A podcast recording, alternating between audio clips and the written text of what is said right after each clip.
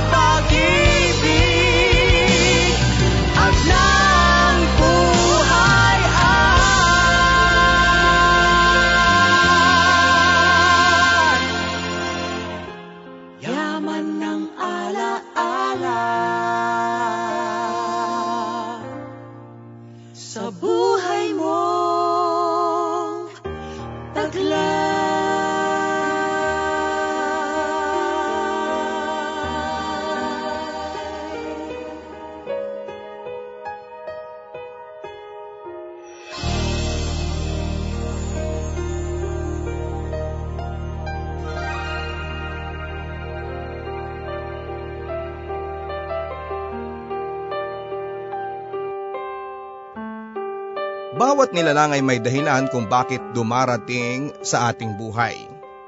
Ang ilan ay dumaraan lang, habang ang ilan naman ay nakalaan talagang manatili sa ating buhay. Ganon pa man pakatandaang instrumento lamang sila ng Diyos upang pagbutihin lalo ang ating pagkatao para sa ating kapwa-tao. Magandang araw mga kabarangay, ito po ang inyong papadudot na siyang magsasalaysay ng kwento ng buhay at pag-ibig ng kapuso nating si Nicole.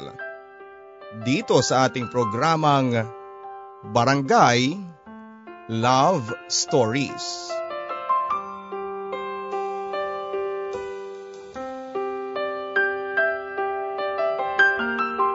Dear Papa Dudut, Hindi ko alam sa umpisa kung sa paanong paraan ko isusulat ang kwento ng aking buhay. Niwala pa kasi akong boyfriend noon. Tawagin niyo po ako sa pangalang Nicole. Nag-iisang anak ng aking mga magulang. Guro sa isang pampublikong eskwelahan, sa amin si mama. Habang kagawad naman sa barangay si papa. Bata pa lamang ako papadudot ay nakamulatan ko na ang magulong pamumuhay. At yun ay dahil sa propesyong pinili ni Papa. Madalas kasing nagkakaroon ng problema sa pagiging kapitan pero ganun pa man ay walang takot pa rin niyang ginagampanan ang kanyang tungkulin sa aming barangay. Ang tanging nais lamang niya ay maglingkod sa kanyang kapwa. Bukod sa pagiging kagawad ay butihing pastor rin ang aking ama. Kaya naman marami ang naniniwalang magiging tapat siyang tagapaglingkod ng barangay balang araw. Yun ay dahil sa kilala rin siyang marangal sa mga salita ng Diyos. Pero syempre hindi mawawala ang ilang naninira sa kanya. Ang madalas sabihin ng ilan ay ginagamit niya ang salita ng Diyos para utuin ng taong barangay. Sa aking mga magulang ay kay Papa talaga ako napalapit ng husto. Siya kasi madalas na nagbibigay ng lahat ng gusto ko Si mama naman kasi ay may pagka-istrikto. Kung hindi bawal to ay bawal yan. Bukod kina mama at papa ay kasama rin namin sa bahay si Lola Luning, ang ina ni papa.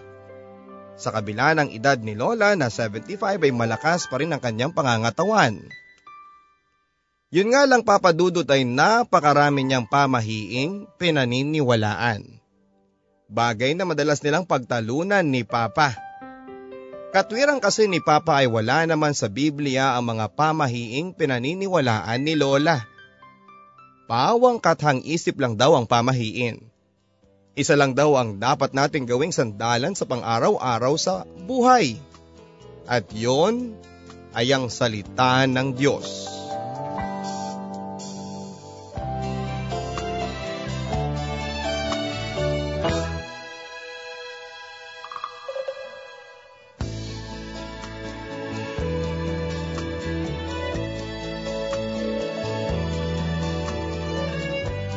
Labing limang taong gulang na ako nang madalas na akong isama ni na mama at papa sa sambahan. Kung saan madalas kong nakikita ang kaedad kong si Jude. Anak ni Uncle Joselito at kapwa kagawad ni Papa sa barangay namin. Madalas din kasi siyang isama ng kanyang ina. Moreno si Jude, Papa Dudut at sa edad niya ay matikas na rin ang kanyang pangangatawan. Bukod doon ay mabait din kasi siya kaya naman madali lang kaming nagkalagayan ng loob. Tuloy ay ginaganahan akong sumama kina Papa tuwing linggo dahil alam kong makikita ko si Jude. Siya lang kasi ang kapalagayan ko ng loob sa lahat ng kaidaran ko sa simbahan. May mga katangian kasi siyang tunay kong hinahangaan. Tulad ng galing niya sa pagpipinta ng mga tanawin, hanggang sa naging matalik na kaming magkaibigan. Minsan nga ay nagagawa pa siyang biruin ni Papa kapag namamasyal siya sa bahay. Ikaw Jude ha? Baka naman nililigawan mo tong anak ko ha? Ang babata niyo pa, pabirong tanong ni Papa. Hindi po uncle, magkaibigan lang po kami ni Kule, sagot ni Jude. Hindi naman sa pagmamayabang Papa Dudut. May angkin din naman akong kagandahan. Naman ako kay mama ang kaputian ng aking kutis. Mahaba ang aking buhok at may kakapalan ang aking kilay. Bukod doon ay balbunin din ang aking katawan at mula nga nang maging malapit kaming magkaibigan ni Juday, kuli ang nakahiligan niyang itawag sa akin. Kapag wala kaming pasok sa school ay madalas naming tambayan ng ilog sa aming baryo kung saan papadudod ay madalas naming napag-uusapan ng tungkol sa mga pangarap namin. Pangarap daw niyang maging inhinyero pagdating ng panahon. Pangarap kasi niyang makapagpatayo ng sarili niyang bahay. Nabanggit din sa akin ni Jude na kapag may sama siya ng loob ay doon siya nagpupunta dahil sa wala daw siyang nakatatandang kapatid Ang ilog na yon ay ang nagsisilbing sumbungan niya ng problema. Pansin ko rin sa tuwing mapapadpad kami sa ilog ay lagi siyang may daladalang mga bato na may iba't ibang kulay. Kapag nalulungkot ako kuli, maghahagis lang ako ng bato dyan sa ilog.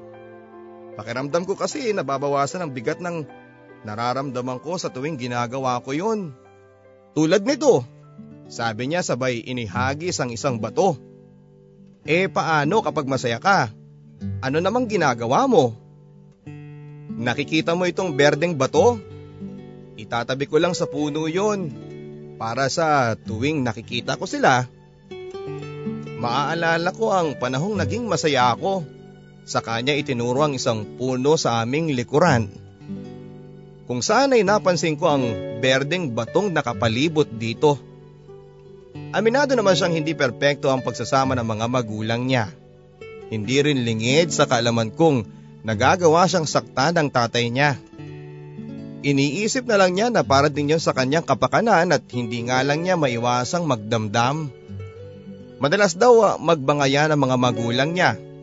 Masyado kasing siloso ang tatay niya. Kung malapit ang loob ko kay Papa ay kabaliktara naman si Jude. Mula bata ay hindi na talaga sila magkapalagayan ng loob ng tatay niya. Magkaiba ang para lang pinapasukan namin ni Jude kaya naman kung hindi tuwing hapon ay Sabado na kami nagkikita. May kalayuan din kasi ang bahay nila sa amin. Batid ko ang kaligayahang nadarama ni na mama at papa sa nalalapit na pagtatapos ko ng high school. Madalas kasi papadudot ay naririnig ko silang pinag-uusapan ng patungkol sa baboy na kakatayin maging ang bilang ng mga taong iimbitahin. Tuloy, maging ako ay hindi na rin makapaghintay sa mismong araw ng aking pagtatapos. Sabado ng hapon, ganoon na lamang ang pagtataka ko kung bakit hindi pa pumapasyal sa bahay namin si Jude. Sumapit na rin ang linggo na hindi ko man lang nakita ang anino nilang mag-ina sa aming sambahayan. Kaya naman kinahapunan ng araw ding yon ay tinungo ko na ang bahay nila. Malapit na ako sa trangkahan ng bahay nila nang mapansin ko ang kaaalis na tricycle. Pansin kong nakabukas ang kanilang pintuan. Sa kabila noon ay kumatok pa rin ako at nakatatlong katok pa lamang ako nang lumabas na mula sa isang kwarto si Jude. Ilang segundo lang ay lumabas naman mula sa kusina ang mama niya. Uy Jude, parang hindi ka ata napapasyal sa bahay. Wala ka rin sa church kanina. At bakit parang nakabihis ka? Sunod-sunod kong tanong sa kanya. Naku anak, kadarating lang namin galing sa Manila. Inayos kasi namin yung enrollment niya sa college. Doon ko kasi siya pag-aaralin. Sabad naman ng mama niya.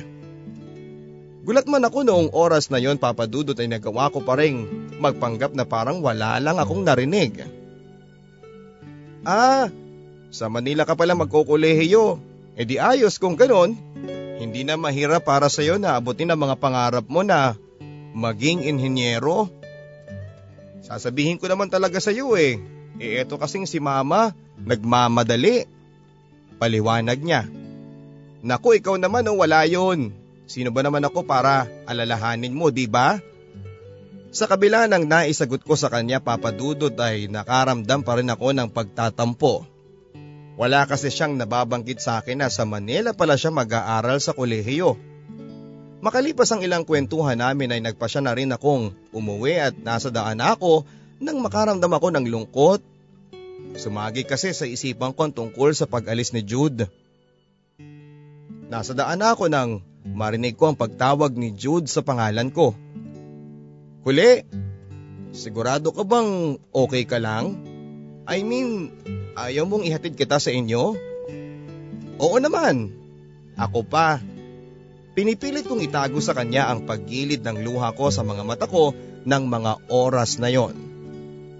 Mula noon ay lagi ko nang iniisip ang magiging buhay ko nang hindi kasama si Jude. Kaya naman naisipan kong isang guni kina mama at papa na kung maaari ay sa Manila din ako magkulehiyo. Kinagabihan ay plinano ko na sanang sabihin sa kanilang plano ko pero natigilan ako ng maulinigang kong nagtatalo sila. Sa pagkakarinig ko ay parang hindi sang-ayon si mama sa plano ni papa. Mukhang porsigido na kasi si papa sa pagtakbo bilang kapitan sa aming barangay. Nagulat na lamang ako nang makita ko si Lola Luning sa likuran ko. Agad niya akong sinenyasan ng katahimikan. Sa kanya ako pinigilan sa kung ano ang pinaplano ko. Napansin niya kasing tinatangka akong pumasok sa silid nila mama at papa. Mukhang hindi yun ang tamang oras para ipaalam sa kanila ang tungkol sa nais ko. Kinabukasan mula sa aking kwarto ay dinig kong gising na si na mama. Pagkalabas ko ay agad kong natanaw si papa na nanonood ng balita sa telebisyon. Habang si mama naman ay abalang nagluluto sa kusina. Laman ng mga balita sa TV ang patungkol sa mga kandidato nagpapasa na ng kanilang Certificate of Candidacy para sa mga barangay officials. Ang ilan naman ay patungkol sa mainit na labanan ng mga politiko sa mga barangay. Doon ay agad na pinatay ni Papa ang TV at agad na tinungo ang kusina para sa almusal. O ayan, kumain ka na nang may lakas ka mamaya sa pupuntahan mo. Seryosong utos ni Mama kay Papa. Aalis ka pa? Eh saan ka pupunta? Sama ako. Tanong ko kay Papa. Linano ko na kasing sabihin sa kanya ang tungkol sa gusto kong pag-aaral sa malayo nang sa ganon ay mapalapit ako kay Jude. Hay nako anak, wag na at masyadong delikado. Papunta ang papa mo sa Comelec. Magpa-file siya ng Certificate of Candidacy. Tatakbo kasi siyang kapitan. Hay, ewan ko ba dyan sa ama mo? Nakasimangot na sabi ni mama. Nagulat na lamang kami nang marinig namin ang pagkabasag ng baso sa sahig at nasagi pala ito ni Papa nung akmang tatayo siya. Alam mo bang may masamang pangitain niyang pagkakasagi mo ng baso? Huwag mo na lang kayang ituloy ang lakad mo. Iba talaga ang kutob ko eh. Kabadong pagpigil ni Lola kay Papa. Ayan na naman kayo na eh sa mga pamahiin nyo. Wala sa Biblia yan. Kaya relax lang kayo, Nay. Pagkakalma ni Papa kay Lola, saka siya tuluyang umalis ng bahay.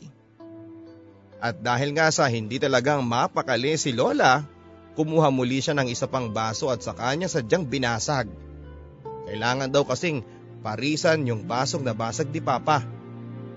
Pangontra daw sa nakaambang panganib. Kinahapunan papadudot ay namataan ko si Jude sa tapat ng bahay namin.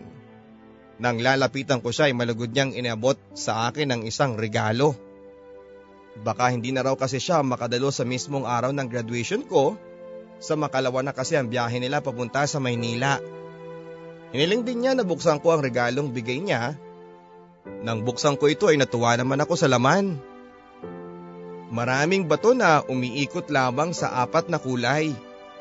Berde, dilaw, pula at asul. Gusto ko sanang iwan sa iyo itong mga bato kuli. Dalhin mo ito saan ka man magpunta. At kapag makaalala kang dumaan sa ilog, alam mo na ang gagawin mo ha. Itapon mo lang sa ilog lahat ng pangit na nararamdaman mo. Itong asul kapag nalulungkot ka. Dilaw kapag may kinakatakutan kang mangyari.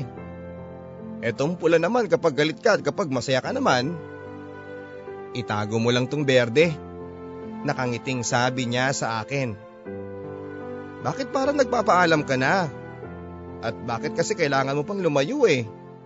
Hindi ka na ba babalik? Babalik pa rin. Pero hindi ko kasi sigurado kung makakauwi pa ako sa tuwing magtatapos ang pasukan eh. Hayaan mo, susubukan kong sulatan ka kapag nandun na ako.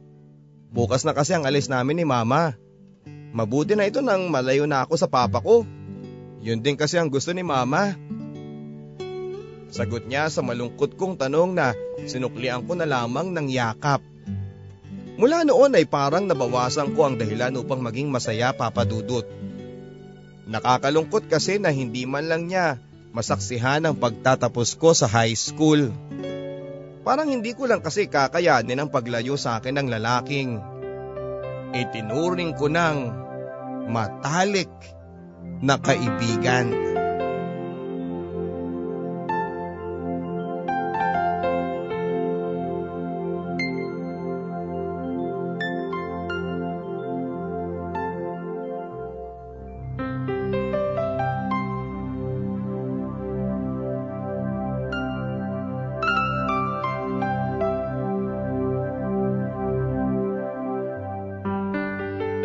Araw na hindi ko iniisip si Jude papadudot.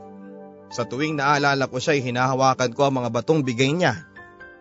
Inilalagay ko ang mga yon sa bag ko para kahit papaano ay parang kasakasama ko na rin siya saan man ako magpunta. Maging sina mama at papa ay napapansin na rin ang pagiging tuliro ko.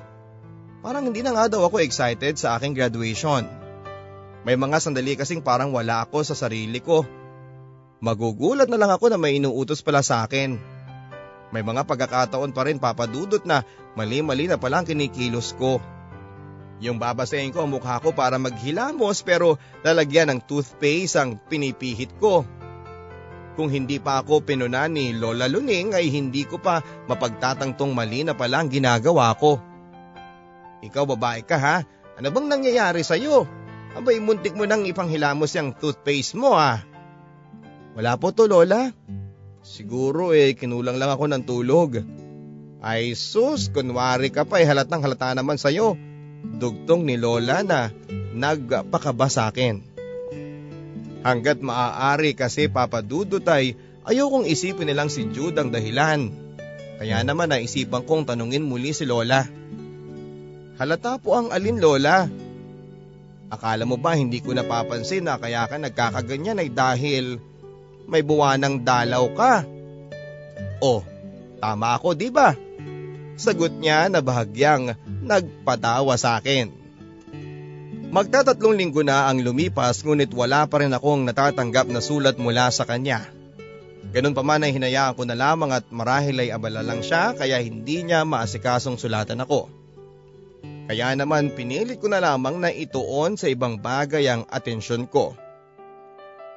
March 28, araw ng aking graduation. Masayang masaya sina mama at papa na tawagan ang pangalan ko sa entablado bilang First Honorable Mention. Sinadya ko talagang hindi banggitin sa kanilang tungkol sa award ko bilang sorpresa. Kaya naman gano'n na lamang ang tuwa ni Papa nang pauwi na kami sa amin. Masaya niyang ipinagyabang sa mga bisita ang medalya ko at inabangan ko naman ang pagdalo ng tatay ni Jude. Makikibalita sana ako kung kumusta na si Jude, subalit nabigo ako dahil ni anino niya ay hindi ko nakita. Kaya naman tinuong ko na lamang sa mga bisita ang atensyon ko.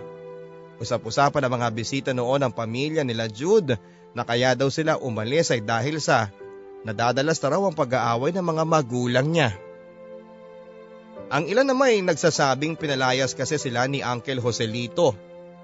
May mga balita ding kumakalat na hindi sila totoong mag-ama. Hindi ko nalang pinansin ang mga yon papadudot. Ang tanging mahalaga kasi sa akin ay ang malaman ko ang kalagayan ni Jude. Karamihan sa kamag-anak namin ay tuwang-tuwa rin sa medalyang natanggap ko. Mukhang malayo raw ang mararating ko. Ilan sa mga bisita ay nagtatanong na kung anong kurso ang gusto kong kunin at kung saan ako mag enroll sa kolehiyo. Nagulat na lamang ako nang biglang sumabad si Papa. Politikal ad ang kukunin niyang kurso sa pagkukolehiyo. Siya na kasi ang susunod sa yapa ko kapag nagkataon. Bida niya sabay tawanan nila ng mga bisita. Pagkasabi ni Papa ng mga katagang yon papadudot ay bahagya akong nadismaya. Mukhang malabo na kasing payagan nila ako makapag-aral pa sa Maynila.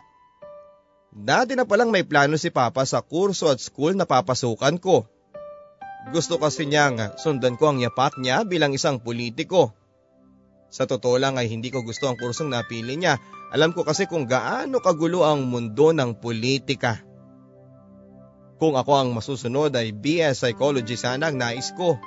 Kaya naman simula nang narinig ko yun ay hindi na ako mapakali. Kinabukasan papadudot ay agad ko siyang kinausap. Medyo alanganin pa kung sisimulan ko na pero kinalaunan ay nagkaroon din ako ng lakas ng loob na sabihin sa kanya ang gusto ko. Eh kung yan ba ang gusto mo anak eh, sige gawang bahala. Basta kung saan ka masaya, dun ako. Sagot ni Papa na talaga namang nagpagaan sa pakiramdam ko. Walang pagsidla ng kaligayahang nararamdaman ko noong naipasa ko ang admission test sa isang pampublikong universidad. Ang ilan sa mga nalalabing bakasyon ko ay itinuong ko naman sa pagtulong sa pangangampanya ni Papa. Magastos pero okay lang at ang mahalaga ay makatulong ako sa mga magulang ko. Tatlo silang magkakatunggali sa pagiging kapitan at isa nga doon ang papa ni Jude na si Uncle Joselito habang ang isa naman ay si Uncle Badong. Isa sa may tuturing na may kayang personalidad sa barangay namin. Ang buong akala namin ni na mama ay masisira na ang pagiging magkaibigan nila papa at Uncle Joselito. Pero nagkamali kami. Bago pa man din kasi nagsimula ang kampanya ay nilinaw na sa amin ni Uncle Joselito na walang magbabago. Kaibigan pa rin daw ang turing niya kay Papa. Manalo man daw siya o matalo. Sobrang dikit ang pagitan ng mga magkakatunggali sa pagiging kapitan Papa Dudut. Kaya naman hindi maiwasan nila Papa at Uncle Joselito ang mangamba. Iniisip lang nila si Uncle Badong isa kasi sa mga pinangangambahan nila ay baka daw daanin nito sa lagay ang mga botante sa amin. Vote buying kumbaga. Hanggang sa dumating na nga papadudot ang araw na pinakahihintay nila. Ang araw ng halalan para sa barangay officials. Ganon na lamang ang sayang naramdaman namin na maideklara si Papa bilang bagong kapitan ng aming barangay. Pagsikat ng araw Pag-ikot ng mundo Buhay mo'y tuloy sa pagtakbo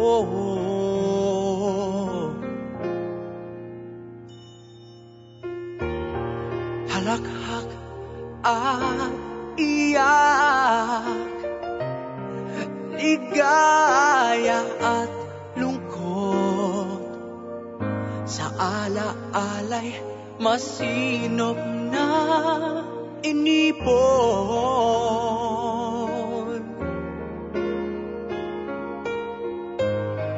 Pakinggan mo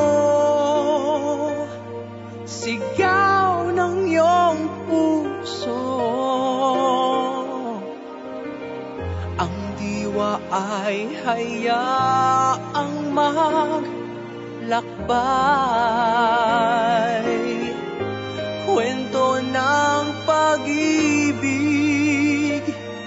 at ng buhay ay Yaman ng ala-ala sa buhay mong tagla. Namang tinanggap ni Uncle Joselito ang naging resulta ng halalan. Hindi nga namin nakalaing magagawa pa rin niyang makisaya sa selebrasyon namin sa bahay. Kasama naming nagdiwang ang ilan sa mga kamag-anak at malalapit na kaibigan. Napapalibutan ang buong bahay namin ng tugtugan, lahat ay nagdidiwang sa pagkapanalo ni Papa. Ang buong barangay ay nakasaya sa amin ng gabing yon at nabalutan ng ingay at halakhakan ng buong bahay. Nang maging kapitan si Papa ay saka ko palang nakita ang tunay na kahulugan ng public service. May mga pagkakataon kasing sinasadya na siya ng ilan sa mga kabarangay namin at nakikita ko kay Papa yung senseridad sa paglilingkod. Gustuhin ko man siyang tularan papadudot, nangingibabaw pa rin sa akin yung pangamba Pangambang baka hindi ko mapantayan ng dedikasyon ng aking ama.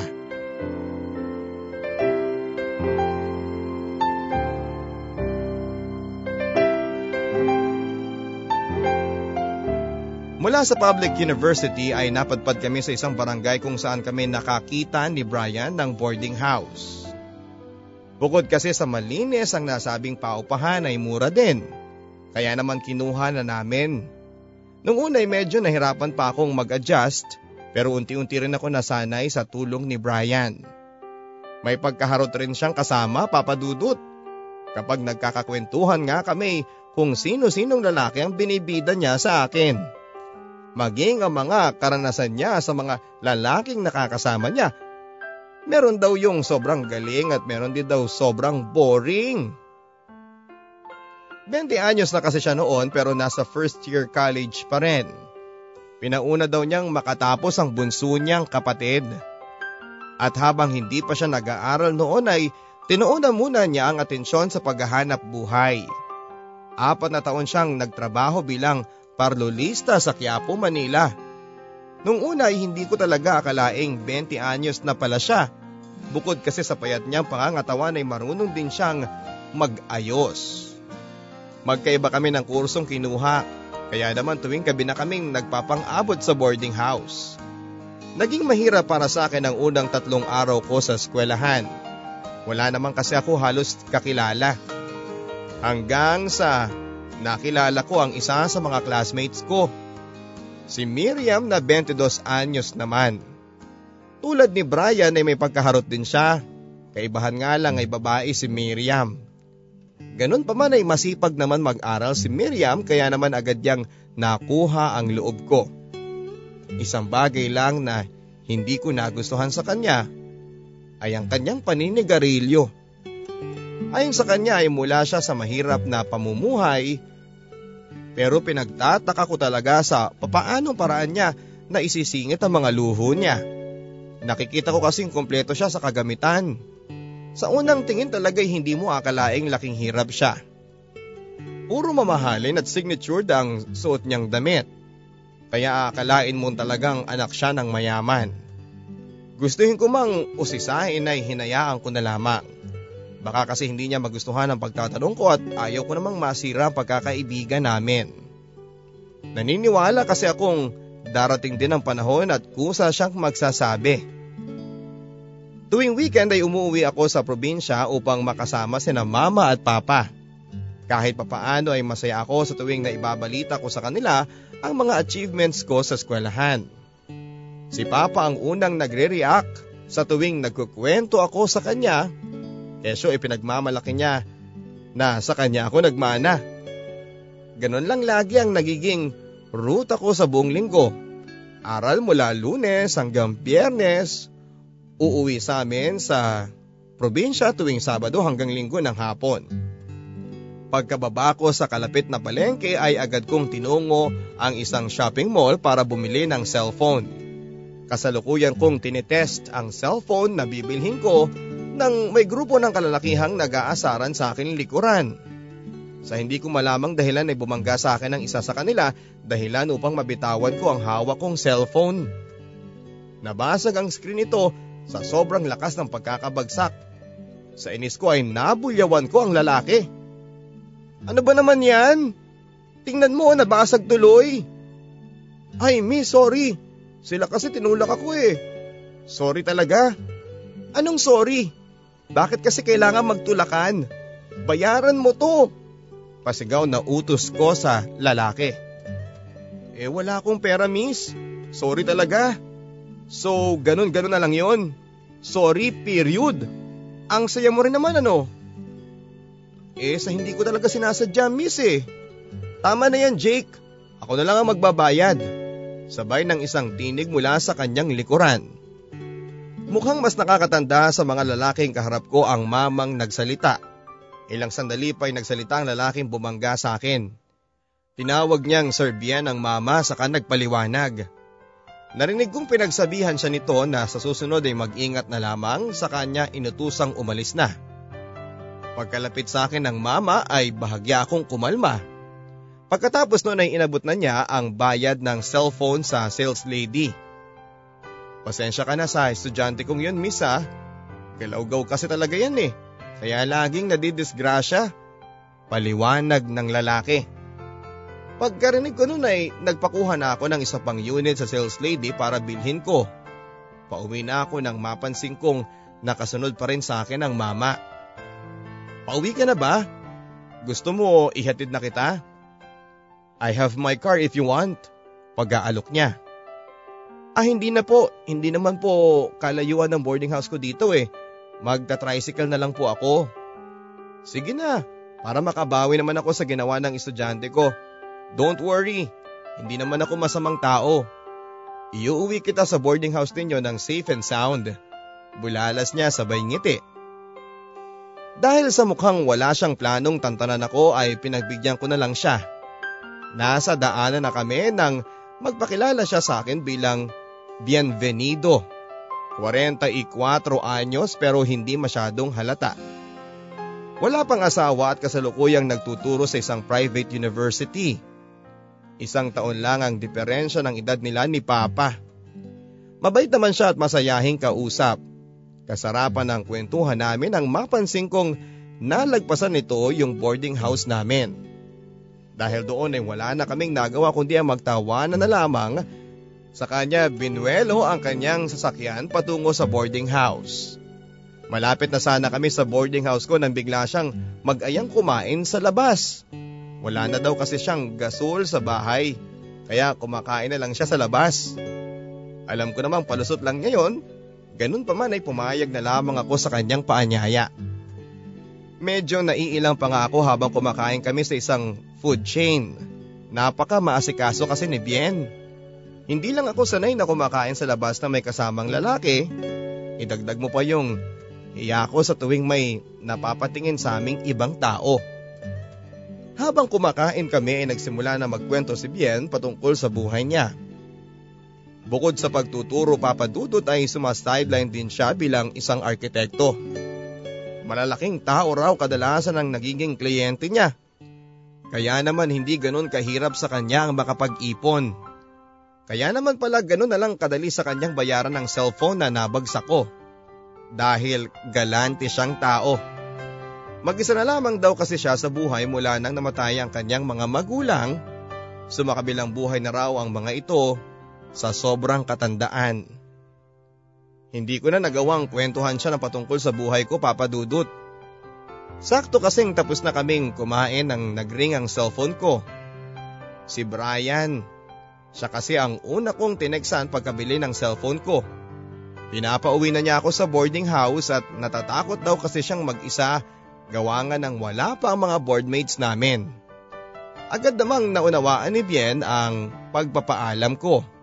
Sa kabila noon ay nagawa pa niya akong ihatid at kinuha rin niya ang cellphone number ko. May utang pa nga daw ako sa kanyang kwento-kwento ng buhay ko.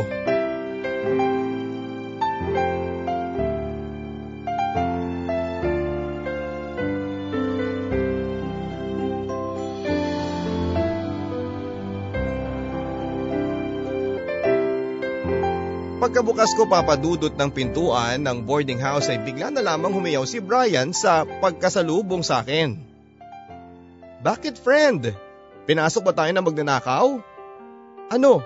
Sinaktan ka ba nila? Okay ka lang ba?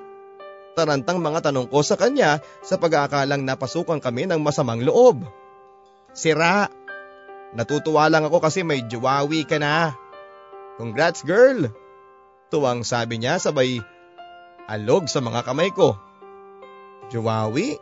Eh, anong juwawi? Ano ka ba? Juwawi lang, hindi mo pa alam. From the root word, jowa means boyfriend, BF. Oh, hindi ba boyfriend mo yun nagkatid sa'yo? Nakita ko kaya. Boyfriend? Eh, ikaw pala tong sirae. Kaibigan ko lang yun. Sagot ko sabay bitaw sa mga kamay niya. Kinabukasan, pagkapasok ko sa school ay agad kong napansin ang pagiging tulala ni Miriam. Nung una ay hindi ko muna siya pinapansin. Pero natapos na ang klase namin at lahat nang wala pa rin nagbabago sa itsura niya. Nang tanungin ko naman siya ay puro wala o hindi lang ang naisasagot niya. Gustuhin ko man siyang usisain ay hindi ko na rin nagawa. Simula kasi nang kulitin ko siya ay para bang Iniiwasan niya ako.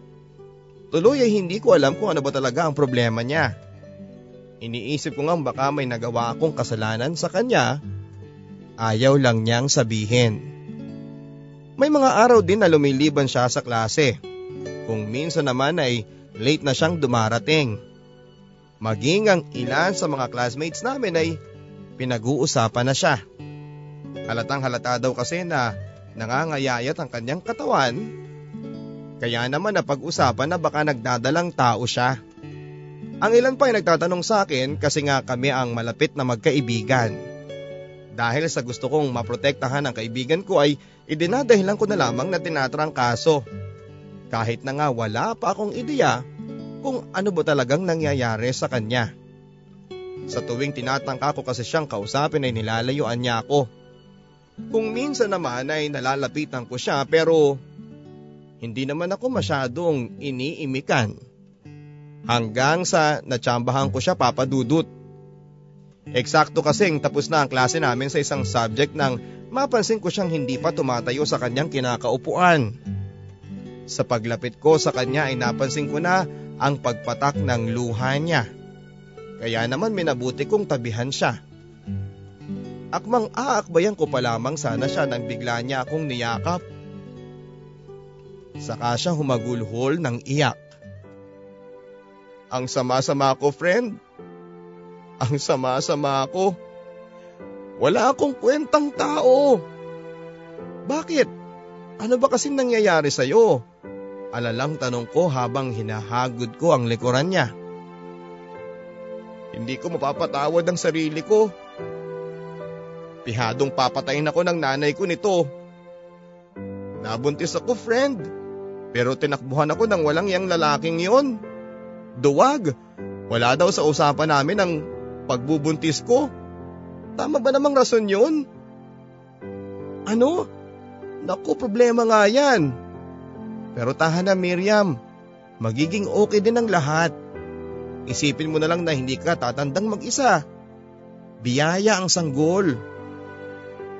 Hindi Nicole, hindi. Hindi kailanman magiging okay ang lahat. Ang sama-sama ko. Ano ba kasing nagawa mo? Pinalaglag ko na yung bata. Sa takot kong baka mapatay ako ni mama. Nakapatay na ako. Patawarin sana ako ng Diyos. Sa sinabing yun ni Miriam papadudot ay saglit akong natigilan. Hindi ko na kasi alam kung papaanong paraan ko pa siya patatahanin.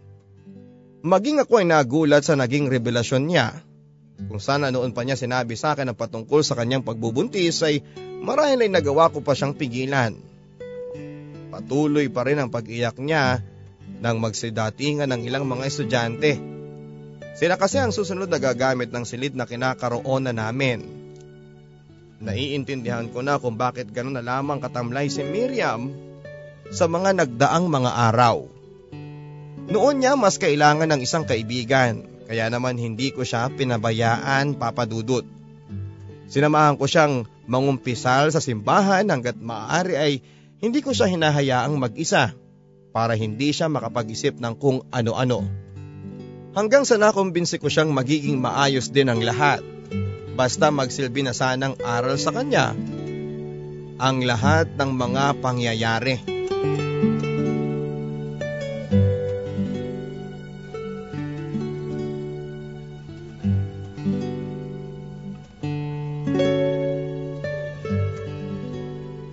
Nagtagal ay unti-unti na ring nagbalik sa dati si Miriam.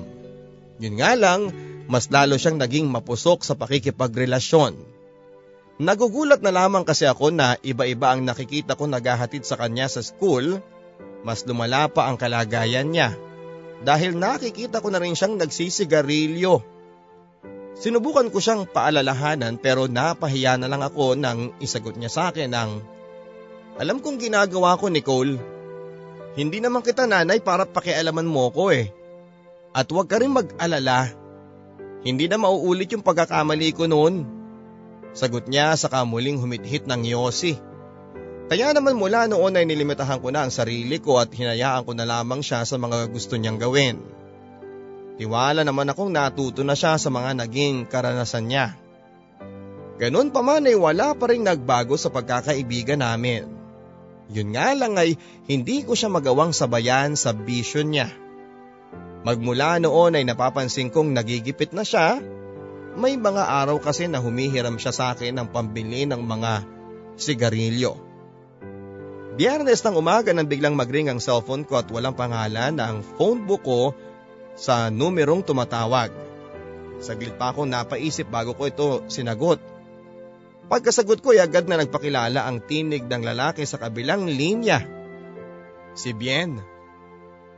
Kinukumusta ako at nangungulit kung kailan raw kaming magkikita.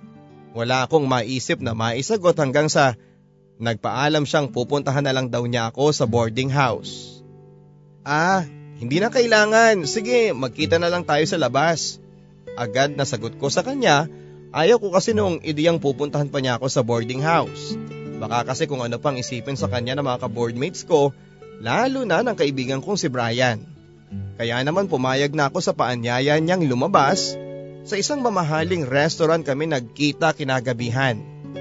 Naging maayos naman ang lahat at sa wakas ay naikwento ko rin sa kanya ang patungkol sa buhay ko. Nang nabanggit ko sa kanya ang pangalan ni Papa ay nagulat ako sa reaksyon niya. Naging kaibigan daw pala niya ang aking ama. Ako nga ang may gawa ng floor plan ng barangay hall ninyo. At sa lugar ninyo at sa probinsya ninyo, maraming magagandang mga babae. Pagbibida niya sa akin. Naku, bolero, eh, paano ka naman napadpad doon? Classmate ko sa isang subject noon ng papa mo hanggang sa naging magkaibigan kami. Bahagya akong natuwa sa naging kwento sa akin ni Bien. Mula noon ay naging malapit na kaming magkaibigan ni Bien. Nadadalas na rin ang text at tawag niya sa akin. Walang mali siya para sa akin ang kabutihang ipinapakita niya. Kung maayos ko man siyang pakitunguhan, yun ay dahil sa matalik na kaibigan siya ng papa ko. Bukod sa matalino ay masaya siyang kausap. Kung may mga bagay man na pareho sila ni Papa, yun ay ang pagiging mabait at malambing. Kaya naman magaan din ang loob ko sa kanya. Kapag kasama ko siya ay pakaramdam ko nakokompleto muli ang pagkatao ko. Para kasi siyang ama kung magmalasakit. Minsan nga ay inaalokan niya ako ng pera kapag kinukulang ako. Pero ayaw kong tanggapin. Mas gugustuhin ko pa kasing umutang na lang kay Brian kaysa manghiram sa kanya. Hanggang sa isang araw ay nagulat na lamang ako nang bigla niya akong dinalaw sa boarding house. Isa pa ay kinagulat ko nung makita ko siyang may hawak na isang bouquet ng bulaklak. O bien, saan tayo akit ng ligaw at may dala ka pang bulaklak? Pabirong tanong ko sa kanya. Saan pa nga ba eh di dito? Akit ako ng ligaw sa'yo. Oh, anong say mo? Sagot niya na agad namang nagpa-tameme sa akin. Matagal na kitang gusto, Nicole.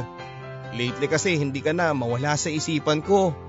Mahal na nga ata kita eh. Matagal-tagal na rin tayo magkaibigan.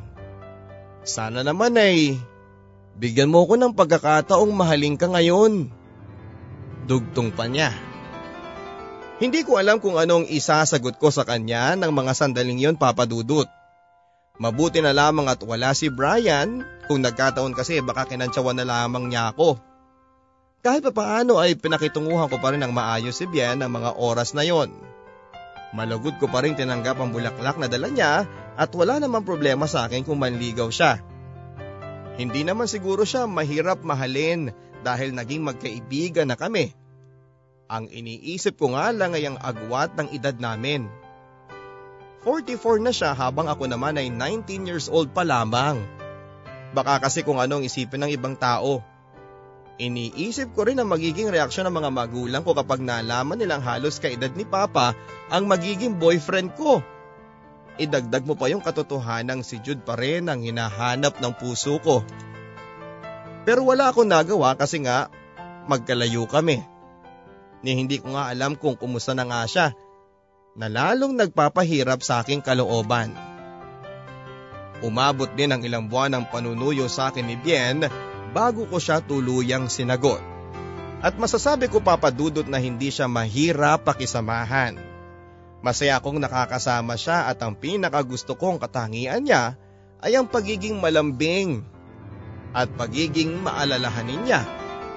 Nakakalimutan ko ang lahat ng problema ko sa tuwing siya ang kausap ko. Siya kasi yung tipo ng hindi boring kausap. At sa tuwing nababanggit ko sa kanya ang problema ko, lagi niyang pinapadama sa akin na hindi ako nag-iisa. Na lagi siyang nandyan para damayan ako.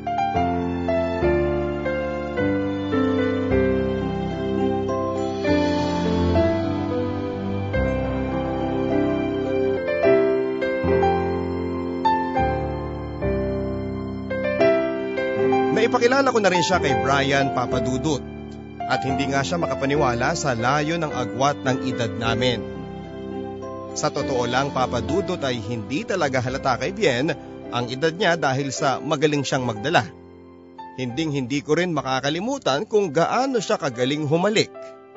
Minsan kasi nang sunduin niya ako mula sa klase ay napagtripa naming mag-stroll gamit ang kotse niya hanggang sa nakarating kami sa isang resort sa Batangas. Pero agad din kaming umalis na irita kasi siya sa ingay ng mga nagvi-videoke sa mga tindahan. Pauwi na kami nang bigla niyang ihinto ang sasakyan sa gilid ng daanan kung saan ay may natatanaw kaming dagat. Ang akala ko pa nga noon ay nasiraan siya ng makina. Bahagya pa akong natakot sa dilim ng kapaligiran. Tanging ang buwan at mga bituin lang noon ang nagsisilbing ilaw namin sa daanan. Hay, buti pa dito tahimik, walang ingay, walang polusyon. Sabi niya habang pinagmamasdan ng pag-agos ng tubig sa batis. Bakit ba dito ka pa nahinto? Hindi ka ba natatakot? Baka kasi mamaya may masamang loob dito. Ano ka ba naman mahal? Basta kasama mo ko, wala ka dapat ikatakot. Okay? Sagot niya sabay hawak sa aking baba. Pagkatapos nun ay agad niyang inilapit ang mukha niya sa mukha ko. Muli na namang namagitan ang katahimikan sa aming pagitan noon hanggang sa namalayang ko na lang ang paglapat ng kanyang mga labi sa labi ko. Ganon na lang ang bilis ng pintig ng puso ko. Yun kasi ang unang pagkakataon na mahahalikan ako. Noong una naiilang pa ako gawa nga ng hindi ko talaga alam ang makipaghalikan. Halikan na tumagal pa ng ilang minuto.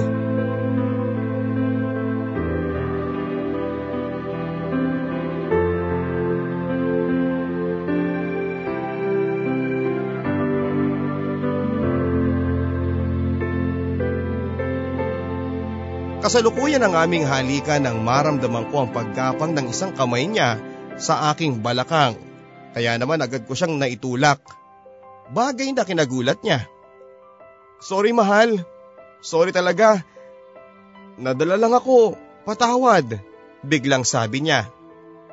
Naiintindihan ko naman siya papadudot kaya nga hindi na lamang ako umimik pa nung humingi siya ng paumanhin.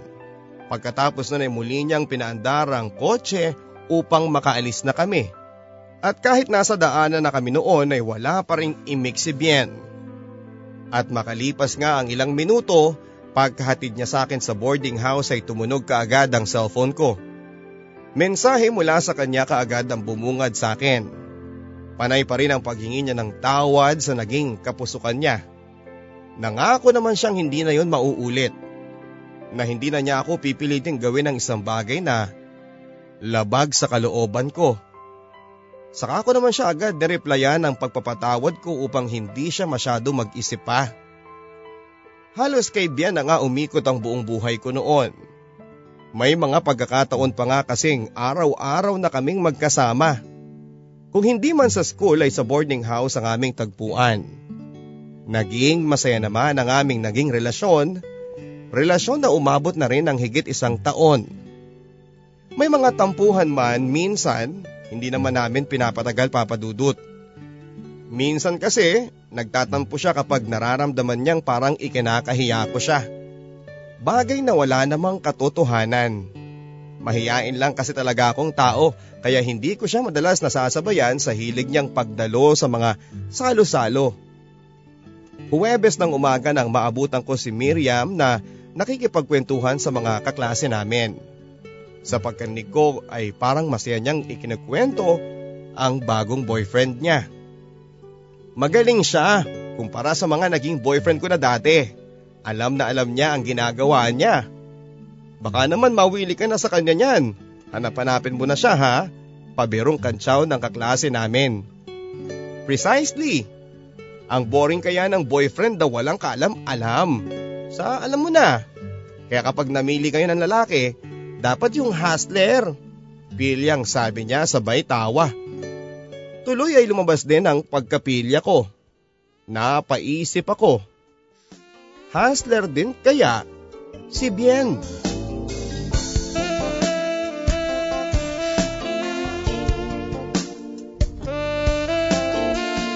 Habang nagtatagal ay naninibago ako sa mga kinikilos ni Bien, Papa Dudut. Isang hapon habang magkasama kaming kumakain ang biglang magring ang cellphone niya Pagkasagot niya sa tawag ay saglit siyang lumayo sa mesang kinakaroonan namin. Bagay na hindi naman niya ugali. Minsan kasi kahit maingay ang paligid namin ay matyaga pa rin niyang kinakausap ang mga tumatawag sa kanya. At pagkabalik niya ay pansin ko na na nag-iba ang kanyang mood. Nagawa ko pa nga siyang tanungin kung may problema ba siya ngunit ang tanging naisagot lamang niya ay may konting aberya lang daw sa projects na hawak niya.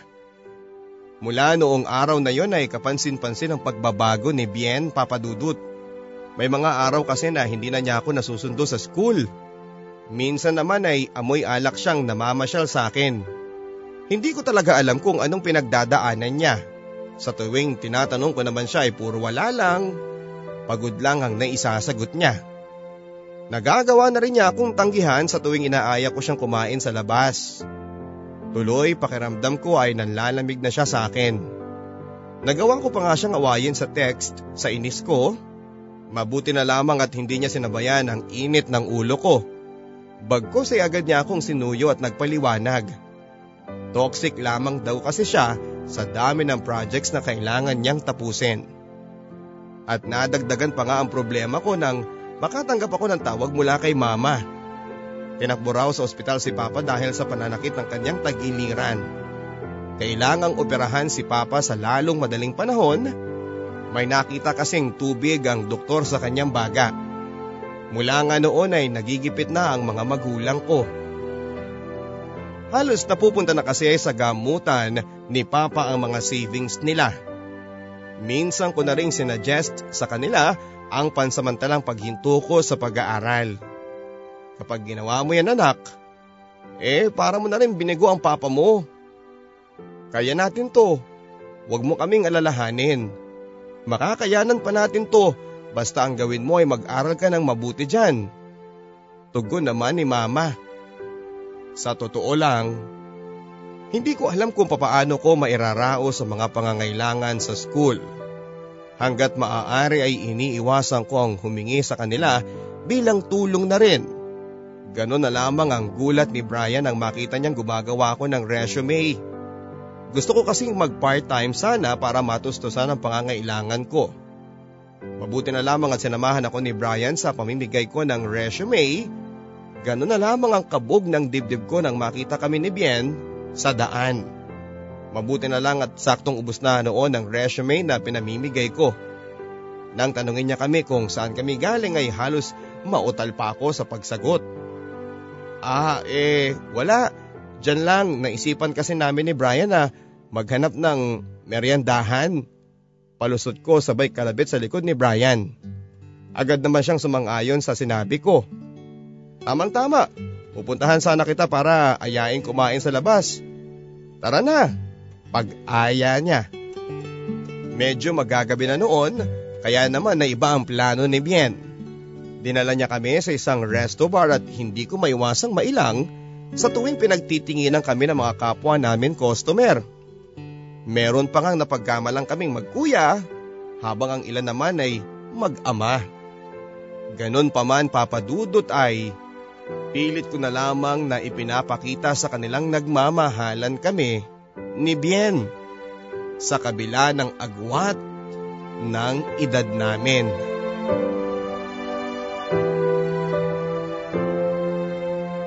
Makalipas ang ilang minuto papadudot ay nagpaalam na rin si Brian. May kailangan lang daw siyang imit na bagong kaibigan sabay kindat sa akin. Agad ko namang nakuha ang ibig niyang sabihin. May booking na naman ang kaibigan ko. Noon naman ay napansin ko medyo napaparami na ng nainom na alak si Bien. Kaya naman minabuti ko na siyang ayaing umuwi. Kinumbinsi ko na lamang ang mga kainuman niyang magmamaneho pa kasi siya. Pauwi na kami nang mapansin kong paggewang-gewang na ang pagmamaneho ni Bien. Nangangamoy alak na rin ang loob ng kotse niya. Kasalukuyan ko siyang inoobserbahan ng magbip ang cellphone ko si Brian. Neng, hindi ako makakauwi ngayon ha. Tulog ako sa boarding house ng bago kong boylet. Ang laman ng mensahe niya.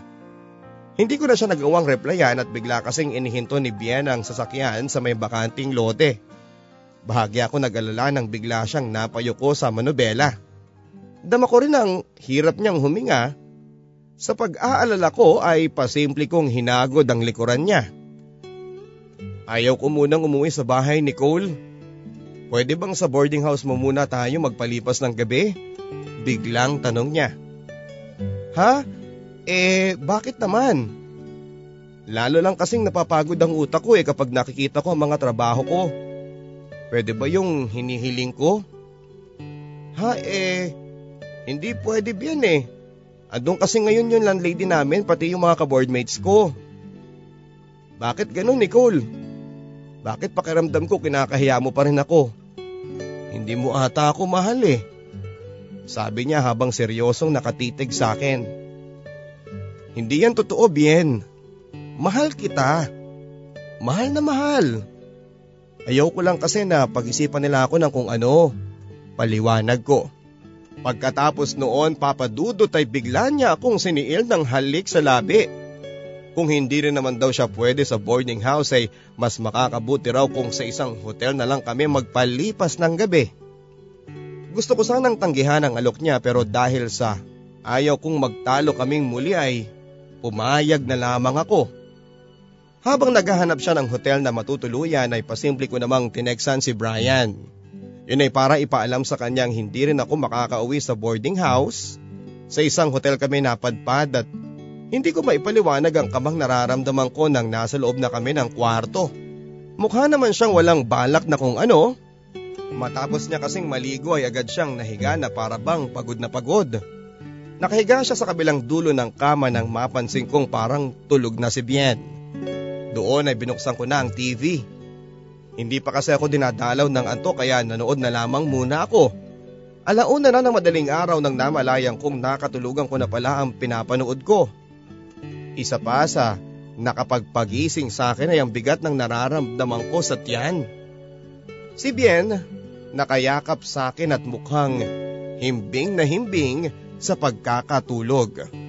Dama ko na rin ang anto kaya naman inabot ko na ang ilaw para i-off. Ilang sandali pa ay naramdaman ko na ang paggalaw ng mga kamay niya pababa sa aking balakang. Hindi ko alam kung sa papaanong paraan ko siya pipigilan sa kung anuman ang balak niya. Napigilan ko naman ang kamay niya noong eksaktong papasok na ito sa bandang panloob na kasuotan ko. Kaya simple niyang inilipat ah, sa mga pisngi ko ang kamay niya, saka siya bumulong. Pagbigyan mo na ako mahal.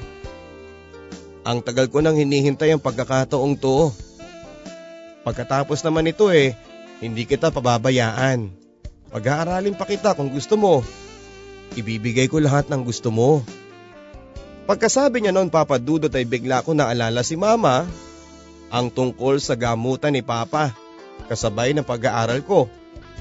Marahil ngay si Bia na nga ang makakatulong sa akin. Hanggang sa naramdaman ko na lamang na sinisiil na pala niya ako ng halik mula sa aking labi pababa sa aking leeg. Dahil doon ay sandali ako nakalimot sa aking sarili. Hanggang sa unti-unti na nga akong natangay sa mga halik ni Bien. Nang gabing yun papadudot ay sumang-ayon ako sa nais maganap ni Bien. At doon ay may nangyari sa amin.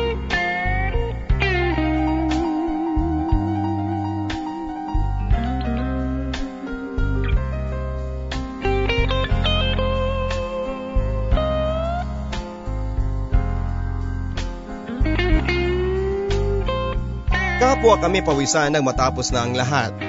Tulala pa rin ako habang namamalayang ko ang pagbangon ni Bien upang tunguhin ang banyo. Bigla kong naisip si na mama at papa maging ang mga pangarap nila sa akin. Dahil doon ay hindi ko na napigilan ang sarili ko sa pagluha. Oo, Papa Dudut. Nagawa kong ibigay ang sarili ko kay Bien kapalit ng pangako niyang pag-aaralin ako at hindi dahil sa pagmamahal. Natigilan lang ako sa aking paghikbi nang namalayan ko ng pagyakap ni Bien mula sa aking likuran. Nagpasalamat siya sa tiwalang pinagkaloob ko sa kanya. Asahan mong tutuparin ko ang lahat ng ipinangako ko sa iyo, Nicole. Basta huwag ka lang sanang magbabago. Pabulong na usal niya habang nakayakap pa rin sa akin. At mula nga noon ay si Bien ang nagbibigay ng allowance ko. Hindi ko man gustong tanggapin pero wala rin ako magagawa. Kailangan ko makatapos ng pag-aaral kahit na sa anumang paraan. At tanging si Bien lang ang makakatulong sa akin. Lumipas ang ilang araw at buwan na gano'n ang naging buhay ko. At laging umaasa kay Bien pagdating sa pinansyal kong pangangailangan. Pinakiusapan na rin niya akong tumira na lamang sa bahay niya para makatipid kahit papaano. Alam ko namang kayang-kaya niyang bayaran ang upa ko sa boarding house. Gusto lang niyang ah, makasama niya ako kaya kung ano-anong dinadahilan niya. At dahil nagsasama na nga kami sa iisang bubong ay Madalas na rin na may mangyari sa amin. At kahit nga magdadalawang buwan na kaming magkasama ay wala pa rin kupa si Bien sa romansa. Hanggang sa nakikita ko na lang ang sarili kong pinaghahandaan ng bawat pagdating niya. Naliligo na ako 30 minutos bago ang oras ng pag-uwi niya. Sinasadya ko na rin magdamit ng sexing damit nang sa ganon ay maakit siya sa akin. Oo, Papa Dudut. Nagagawa ko na yon dahil sa pagkahumaling ko kay Bien at sa kanyang kakaibang talento.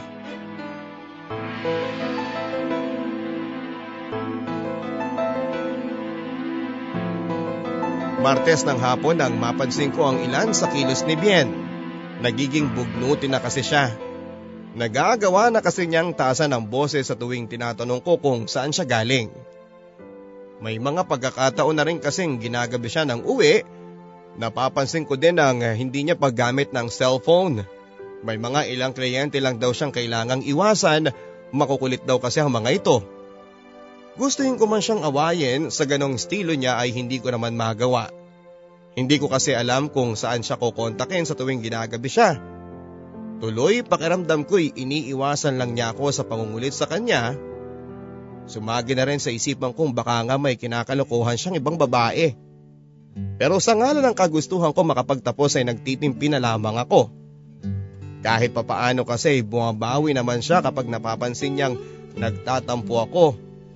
Matyaga naman niya akong sinusuyo hanggang sa mauuwi na lamang sa mainit na tagpo ang lahat.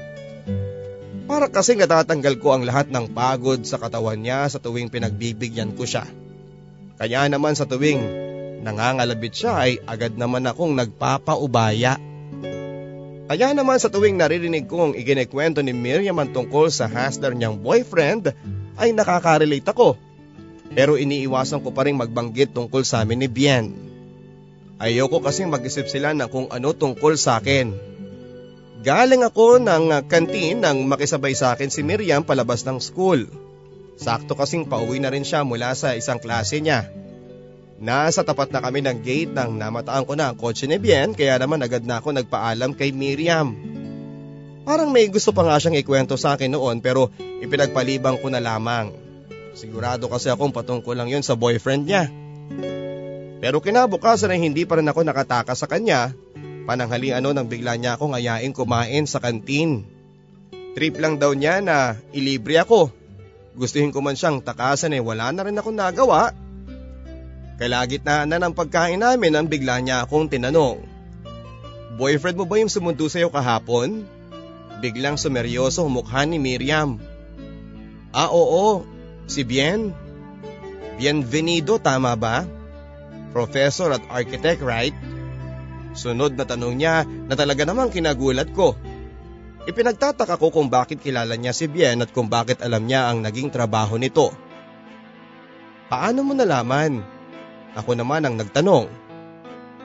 Girl, ayaw ko sanang sabihin sa iyo to pero yung boyfriend mo kasing yon, eh may asawa na. Tila ba naghaalangan pa siyang sabihin sa akin yon? Ha? Eh paano ka naman nakakasiguro dyan sa mga sinasabi mo? Nairitang tanong ko habang biglang bumilis ang pintig ng puso ko. Nanginginig na ang tinig niya nang muli siyang nagsalita. Friend, siya ang ama nung dinadala ko noon. Naalala mo? Kaya hindi ko tinuloy yon dahil sa natuklasan kong may asawa na siya. Hindi ko na alam papadudot kung papaano pa ako tutugon sa mga sinabi sa akin ni Miriam. Friend, kahit itanong mo pa ang pangalan ko sa kanya, hindi maaaring makalimutan niya ako. Dugtong pa niya na tuluyang nagpaagos ng mga luha sa mata ko.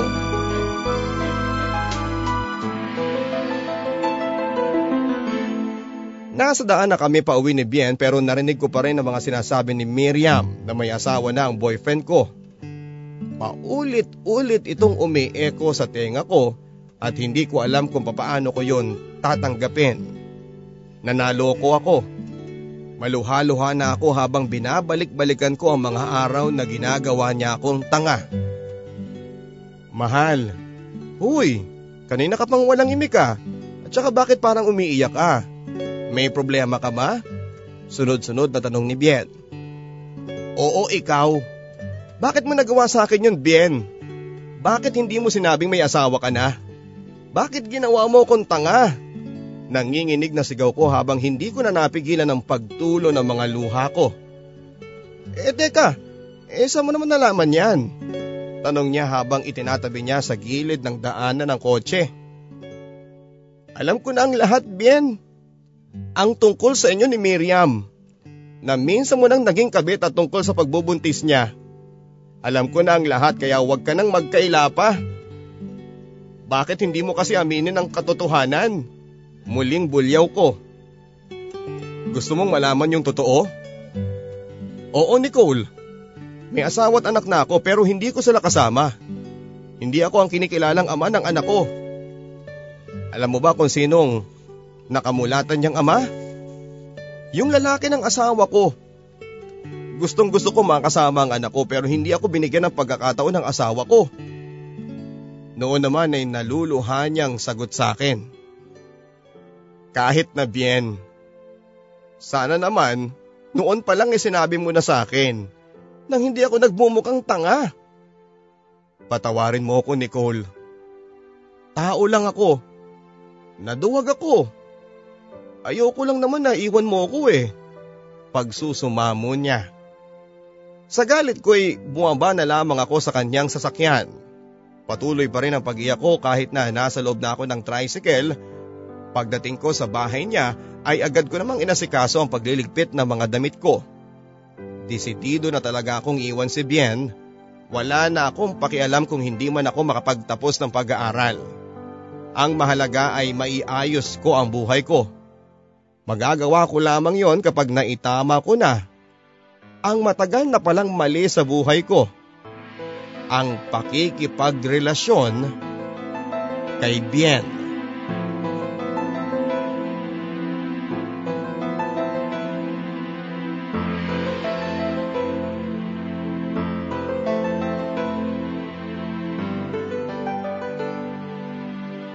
Nasa bus na ako papunta sa amin ng Mapansin ko ang pagilaw ng cellphone ko. Si Bien ang panayang tawag. Kasunod noon ay ang text ni Brian at tinahanap ako dahil nasa boarding house daw si Bien. Maging si Brian ay ayaw ko munang replyan sa sobrang dami kong iniisip. Sunod-sunod din ang mga mensaheng natatanggap ko mula kay Bien pero sa inis ko ay binara ko na lang kaagad. Baka kasi may masabi pa siyang ikalambot ng puso ko. Wala akong kaalam-alam sa mga text niya pero nagawa ko pa rin mag-reply sa kanya. Nakiusap ako na hanggat maaari tantanan na lamang niya ako at ayusin na lamang ang kanyang buhay.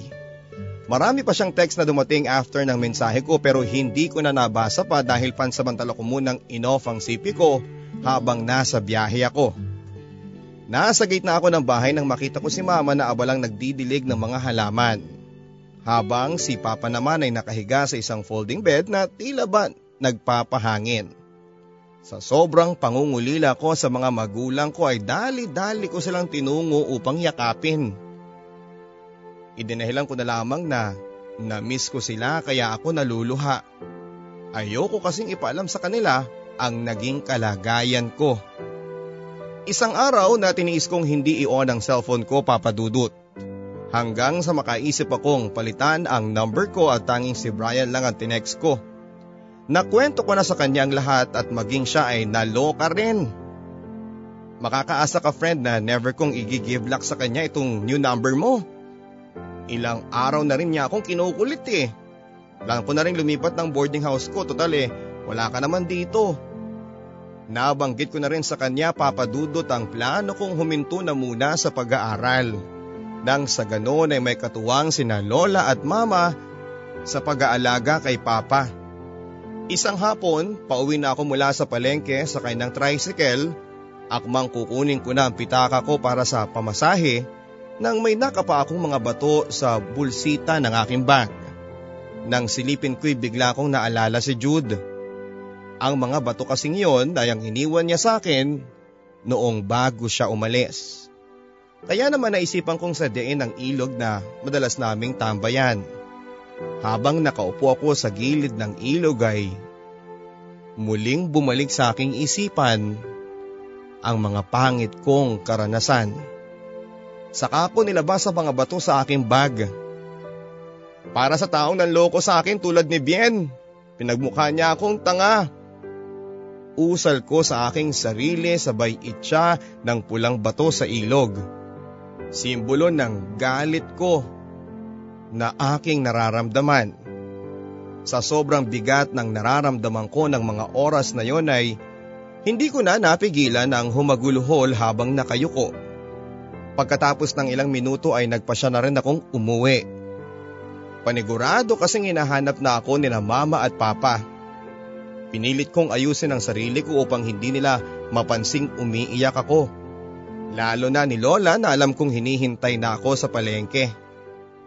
Sa mga sumunod na araw ay naging abala ako para sa aking pag-aalaga kay Papa. Natuwa ako dahil kahit papaano ay bumubuti na ang kanyang kalagayan. Biniro pa nga ako ni Lola noon na ako lang pala ang hinihintay ni Papa para tuluyan siyang gumaling. Madalas ko na ring nasasamahan si Mama at minsan si Lola sa pamamalengke. Pauwi na kami ng bahay nang mapansin ni Lola ang isang regalong nakasandal malapit sa gate namin. Agad niyang nahulaang para sa akin yon dahil nga sa kaarawan ko. Saka na lamang namin napansin ang pangalan ko nakasulat sa balot nito. Maging si mama ay walang ideya kung saan galing. Nang buksan ko ang regalo isang frame ang laman nito. Nakapinta dito ang isang larawan ng ilog kung saan ay may babaeng nakayuko na tila ba may pinagdadaanan. Ilang sandali pa ay namukhaan ko ang damit na suot ng babae sa larawang nakapinta. Yun yung blouse na suot ko noong makaalala akong pumunta ng ilog. Ibig sabihin, nung araw na yon ay kasalukuyan na pala akong ginuguhit ng taong may bigay ng regalo. Napansin ko ring may nakasulat sa ibaba ng batong kinakaupuan ko sa larawan. Kule. Kule? Isang tao lang ang tumatawag sa akin ng ganito ma. Tuwang-tuwang sabi ko. Si Jude, sabad ni Papa mula sa aming likuran. Tama ka pa, si Jude. Nagbalik si Jude. Pasigaw na sabi ko sa sobrang sayang nararamdaman ko.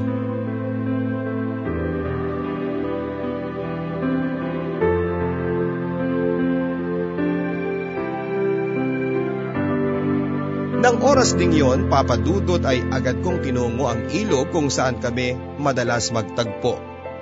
Doon ko na rin nakitang may nakaukit palang palayaw ko sa bato. Bagay na hindi ko napansin noong huling pasyal ko. Si Jude lang ang maaaring gumawa noon, kaya naman ang mga oras na yon ay agad kong dinukot ang batong kulay berde sa aking bag, saka ko nilagay sa tabi ng puno malapit sa ilog nang biglang may nagsalita mula sa aking likuran. Ibig bang sabihin niyan eh, masaya ka? Tama ba ako? Jude? Jude? Nagbalik ka nga. Tama ang kutob ko. Nagbalik ka. Hindi mo lang alam kung gaano ako kasaya ngayon. Maluhaluhang usal ko. Nang mapansin niyang naluluha na ako ay agad niya akong niyakap papadudot. Walang paglugaran ang kasiyahang nadarama ko ng mga oras na magkayakap kami ni Jude. agad siyang humingi ng tawad sa hindi niya pagpaparamdam. Hindi raw kasi naging madali ang unang buwan nilang mag-ina. Base sa kwento niya, kahit nasa malayo sila ay bantay sarado pa rin sila sa mga kamag-anak ng papa niya. Alam mo ba, noon pa lang eh mahal na kita kuli. Natatakot lang kasi ako kay papa mo eh, kaya hindi ko masabi-sabi. Ako rin Jude, noon pa may ikaw na ang tinitibok ng puso ko. Pero marami ka pang hindi alam sa pagkatao ko, kuli. Lahat tayo ay may kapintasan sa buhay Jude. At kung ano man yan, buong puso ko pa rin tatanggapin. Nakangiting sabi ko. Sa kanya ako muling niyakap. At nung araw ngang iyon ay naging kami ni Jude. Bawat araw namin ay napakasaya. Lalo na sa tuwing kami ay nagkikita. Napadalas na rin ang tambay namin sa tabing ilog at tila ba nakakalimutan ko ang lahat ng mga mapapait kong nakaraan. At yun ay dahil kay Jude. Vocational course lang ang natapos niyang kurso dahil sa kagipitan. Gustong gusto na nga daw niyang umuwi sa amin pero sa tuwing maiisip niya si Uncle Joselito, ang makakasama niya ay agad na nagbabago ang kanyang isip. Kaya naman minabuti na lamang niyang mamasukan bilang waiter habang siya ay nag-aaral. Napag-usapan na rin namin ang pagbuo ng sarili naming pamilya. Balang araw. Hanggang sa naalala ko siyang tanungin patungkol sa kanyang mga magulang. Kung ano ba talaga ang totoong kwento nang bigla nilang pag-alis na mag-ina. Dahil kung tutuusin na may meron din na, na kursong nais ng mama niya dito sa probinsya. Kung bakit pa kailangan nilang lumayo. Sa kanya ikinuwento sa akin ang buong detalye Maging siya pala ay hindi nakapaghanda sa plano ng mama niya na pag-aralin siya sa malayo. Bigla na lamang daw siyang isinama ng walang kamalay-malay kung saan sila magpupunta. At bigla na lang din daw inamin sa kanya ng mama niya ang dahilan na kaya pala ganong kalupit si Uncle Joselito sa kanya ay dahil hindi niya itutunay na ama. Lagi nga kitang iniisip noon eh.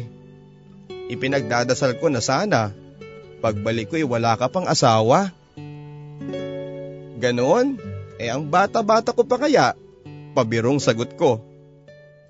Ikaw kule, anong mga pinagkabalahan mo habang wala ako? Nagkaroon ka ba ng boyfriend? Biglang tanong niya. Kaya naman biglang bumilis ang pintig ng puso ko at hindi ko kasi alam kung anong isasagot ko sa tanong niya. Idinahilan ko na lamang na nagkaroon ako ng boyfriend pero nagkahiwalay din kami Saka ako nangambang baka may susunod pa siyang tanong. Hanggat maaari kasi ayokong malaman niya ang patungkol kay Bien. Ang edad niya maging ang nakaraan ko sa kanya. Masaya ako papadudot sa nagiging daloy ng relasyon namin ni Jude. Kahit pa nga minsan ay naapektuhan pa rin kami sa sitwasyon niya sa kanilang tahanan. Kung may magagawa lang sana ako ng mabigyan ko man lang ng kapanatagan ng loob ng mahal ko. Matagal na kasi niyang inaasam na makita ang kanyang ama. Nababanggit rin niya sa kanyang ina pero wala naman itong ginagawang hakbang. September 12 nang mapag-usapan namin ang patungkol sa aming kasal. Kalakip noon papadudot ang pangako namin sa isa't isa. Pangako magsusumikap kaming makatapos ng degree course para sa ikakaganda ng aming kinabukasan. Namanhika na rin si Jude kasama ang kanyang mga magulang. Nang hingi nila ang kamay ko ay agad namang sumang-ayon sina mama at papa. Ganon pa man ay alam kong hindi pa rin kumpleto ang kaligayahang nararamdaman ni Jude hanggang sa dumating ang isang araw na magring ang cellphone ko. Si Jude ang nasa kabilang linya. Kule, mahal ko. Wish granted. Ipapakilala na raw sa akin ni mama ang tunay kong ama. Talaga? Pupuntahan ka dito ng tunay mong ama? Eh baka naman pagsiloson pa siya ni Uncle Joselito. Ewan ko. Ang sabi naman ni mama nung huli silang mag-usap ng tunay kong ama eh, may minahal na itong babae kaya wala nang rason para magselos pa si Papa Joselito. Eh di maganda kung ganon. Masayang tugon ko kay Jude. Bukas sa engagement party natin, inaasahan kong dadalo ang tunay kong ama. Masaya ako sa magandang balita ni Jude at kahit papaano'y magkikita na rin sila ng taong matagal na niyang pinapangarap na makita. Ang kanyang ama. Kaya naman ang oras ding yon ay inihanda ko na ang sarili ko maging ang damit na isusuot ko. Ginawa ko ang lahat ng aking makakaya papadudot upang magmukhang maganda para sa aming engagement party. Masaya ako dahil kahit papaano ay nakayana na ni Papa ang umattend kasama sina Lola at Mama. Naging maayos naman ang pagtanggap sa amin maging ng ilan sa mga kamag-anak nila. Batid ko din na wala pa ang sinasabi ni Jude na tunay niyang ama. Halos lahat kasi ng kamag-anak niya ay kilala ko na, ayon na rin sa kanya ay on the way pa lamang ito. Kapansin-pansin ang excitement na nararamdaman ni Jude. Kada minuto kasi panay ang dungaw niya sa bintana para tanawin ko may humintong sasakyan. Habang naghihintay ay minabuti kong tulungan ng mama ni Jude sa paghahain ng pagkain. Nang may narinig siyang sasakyan na huminto ay agad itong nakilala ng kanyang ina. Ito na raw ang hinihintay na bisita. Kaya naman minadali kong ayusin ang aking sarili at umupo na sa hapagkainan. Jude, siya ang iyong ama. Siya ang papa. Bienvenido mo. Narinig kong sabi ng kanyang ina. Ganon na lamang ang gulat ko nang marinig ko mula sa aking likuran ng pagbanggit ng mama ni Jude ng pangalan ni Bien. Si Bien na ang tunay na pangalan ni Bienvenido ay ang tunay na ama ni Jude. Siya pala ang taong matagal nang pinapangarap na makita ng mahal ko. Si Bien na minsan ko nang minahal at pinagkalooban ng aking sarili. Lutang pa rin ako habang pinagmamasdan ko ang madamdaming paghaharap ni Jude at ni Bien. Hindi pa rin ako makapaniwala papadudot na may koneksyon sila sa isa't isa. Sa kanya isa-isang kinamaya ng mga kamag-anak ni Jude at nagulat pa si Bien nang makaharap niya si Papa. Uy pare, kumusta? Bakit andito ka? Kakilala mo rin pala ang pamilya ng aking anak. Tanong niya kay Papa habang ikinakalat ang paningin na animoy may hinahanap. Parang gusto ko nang mag-walk out ng mga oras na yun upang sa ganon ay hindi na kami magpang-abot ni Bien. Natatakot ako sa kanyang magiging reaksyon kapag ipinakilala na ako ni Jude bilang fiancé niya. Napalagok pa ako ng tubig sa sobrang kabang nararamdaman ko habang sa nangyayari na nga ang kinakatakutan ko. Ang pagpapakilala sa akin ni Jude kay Bien habang nakaharap ito sa aking ama. Siya po kasi ang ama ng babaeng nakatakda kong pakasalan, si Nicole. Sabay lapit sa akin ni Jude. Pigil hininga pa akong humarap sa kanila nang makita ko ni Bien ay biglang napawi ang ngiti ng kanyang mga labi. Siguro'y nagtataka siya kung bakit gano'n na lamang siya kabilis pinalitan o baka iniisip niyang nakaplano ang lahat. Hindi ko alam papadudot. Hindi ko alam kung anong iisipin ko ng mga oras na magkaharap na kami ni Bien. Bahagyang huminto ang mundo ko nang lapitan niya ako. Wala kasi akong ideya kung ano ang gagawin niya hanggang sa nakita kong inabot niya ang kanyang palad sa akin. Um, hi Nicole. My pleasure to meet you. Noon ay naiilang pero nakangiting sabi niya. Wala din akong ideya kung nararamdaman niya ang panginginig ng aking kamay ng mga oras na yon. Nagpanggap siyang hindi niya ako kilala. Batid kong pinipigilan lang niya ang kanyang emosyon ng mga sandaling yon. Di ba nabanggit mo noon na may babae ka na kinakasama? Kumusta na kayo? Eh bakit hindi mo siya kasama ngayon nang naipakilala mo sa amin? Sunod-sunod na tanong ni Uncle Joselito kay Bien sa hapagkainan. Sad to say, hindi ko na siya kasama ngayon. Iniwan na niya ako ngayon sa kagustuhan niyang ayusin ko ang buhay ko. Masakit na mahirap pero kailangan kong kayanin. At ang huling balita ko ay may minamahal na siyang iba. Eh ano pa nga ba magagawa ko? All I have to do is to set her free kung sa kanino talaga siya masaya. Hindi mo ba siya ipaglalaban man lang? Sayang din kasi. Eh kamo nga sa akin, eh siya na ang babaeng mamahalin mo. Nang panghabang buhay. Sabad naman ng mama ni Jude. Wala eh. Kailangan ko siyang palayain. Di ba gano'n naman pag mahal mo ang isang tao? Ibibigay mong lahat ng ikakasaya niya. Kahit masakit. Kahit mahirap. Biglang sumeryoso ang titig niya sa akin para akong matutunaw sa kinakaupuan ko ng mga oras na yon. Huwag po kayong mag-alala. Naniniwala naman akong balang araw ay matatagpuan nyo rin ang babaeng makapagpapasaya sa inyo. Tulad ko kay Nicole. Nakangiting sabi naman ni Jude. Sana nga anak. Sana nga. Sa ngayon kasi ay masakit pa. Tugon naman ni Bien. Sa totoo lang papadudot ay lutang na ako mula noon. Hindi ko alam kung ano ang tamang ikikilos ko. May mga pagkakataong nagbabangga ang tingin namin ni Bien kapag gano'n ay ako na ang unang lumilihis ng tingin. Kitang kita ko kay Jude ang kasiyahan ng mga oras na yon at bagay na matagal ko na rin pinapangarap para sa kanya. Yun nga lang ay hindi ko naman inaasahan na may koneksyon rin pala sa akin ang taong matagal na niyang inaasam na makita. Ganon pa man ay pinilit ko na lamang na huwag magpa-apekto. Total ay mukhang wala naman ata sa plano ni Bien ang magsalita. Ang buong akala ko'y doon na magtatapos ang tagpo namin ni Bien.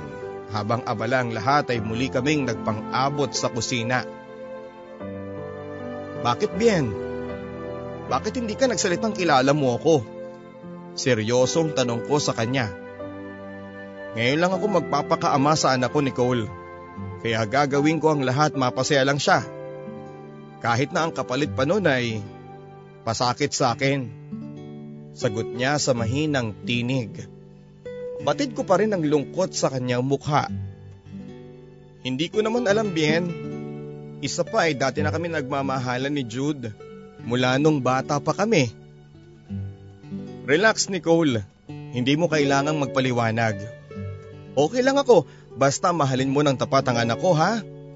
Pagbibilin niya na tinugunan ko ng pagtango. Mula ng araw na yon, papadudot ay parang nabunutan ako ng tinik sa dibdib. Wala na akong dapat ikatakot sa aking nakaraan at ipinagpapasalamat ko yon kay Bien. Dahil handa siyang kalimutan ng lahat, alang-alang sa kaligayahan namin ni Jude. June 18, 2008, nang matagumpay na naganap ang pag-iisang dibdib namin ni Jude, papadudot. Marami kaming naging panauhin Si Bian ang sumagot sa lahat ng gasto sa aming kasal, binigyan niya kami ng kaunting halaga para sa aming pagsisimula. Sa ngayon din, papadudot ay kapwa na kaming nakapagtapos ng degree courses ni Jude. Kasalukuyan na siyang nagkatrabaho sa Dubai habang ako naman ay abala sa karinderyang na itayo naming mag-asawa bago siya umalis. Dalawa na ang aming supling, si Gracel, ang aming panganay at si Louie ang bunso. May iba na ring pamilya si Bien Natagpuan na niya ang babaeng ko kompleto sa kanya. Hanggang dito na lamang ang aking kwento ng buhay at pag-ibig ko papadudot. Maraming salamat sa iyo papadudot at kung sakaling mapaunla kang mabasa ito, ang aking sulat ay hangad ko ang lalong paglayog ng inyong programa. Naway kapulutan ito ng aral at inspirasyon ng inyong mga masusugid na tagapakinig. Lubos na gumagalang ang inyong kapuso at kabarangay, Nicole. Pagsikat ng araw Pag-ikot ng mundo Buhay mo'y tuloy sa pagtakbo.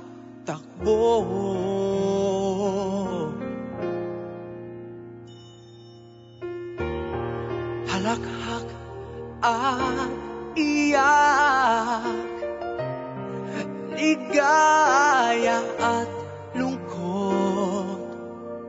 sa alaalay masinop na inipon.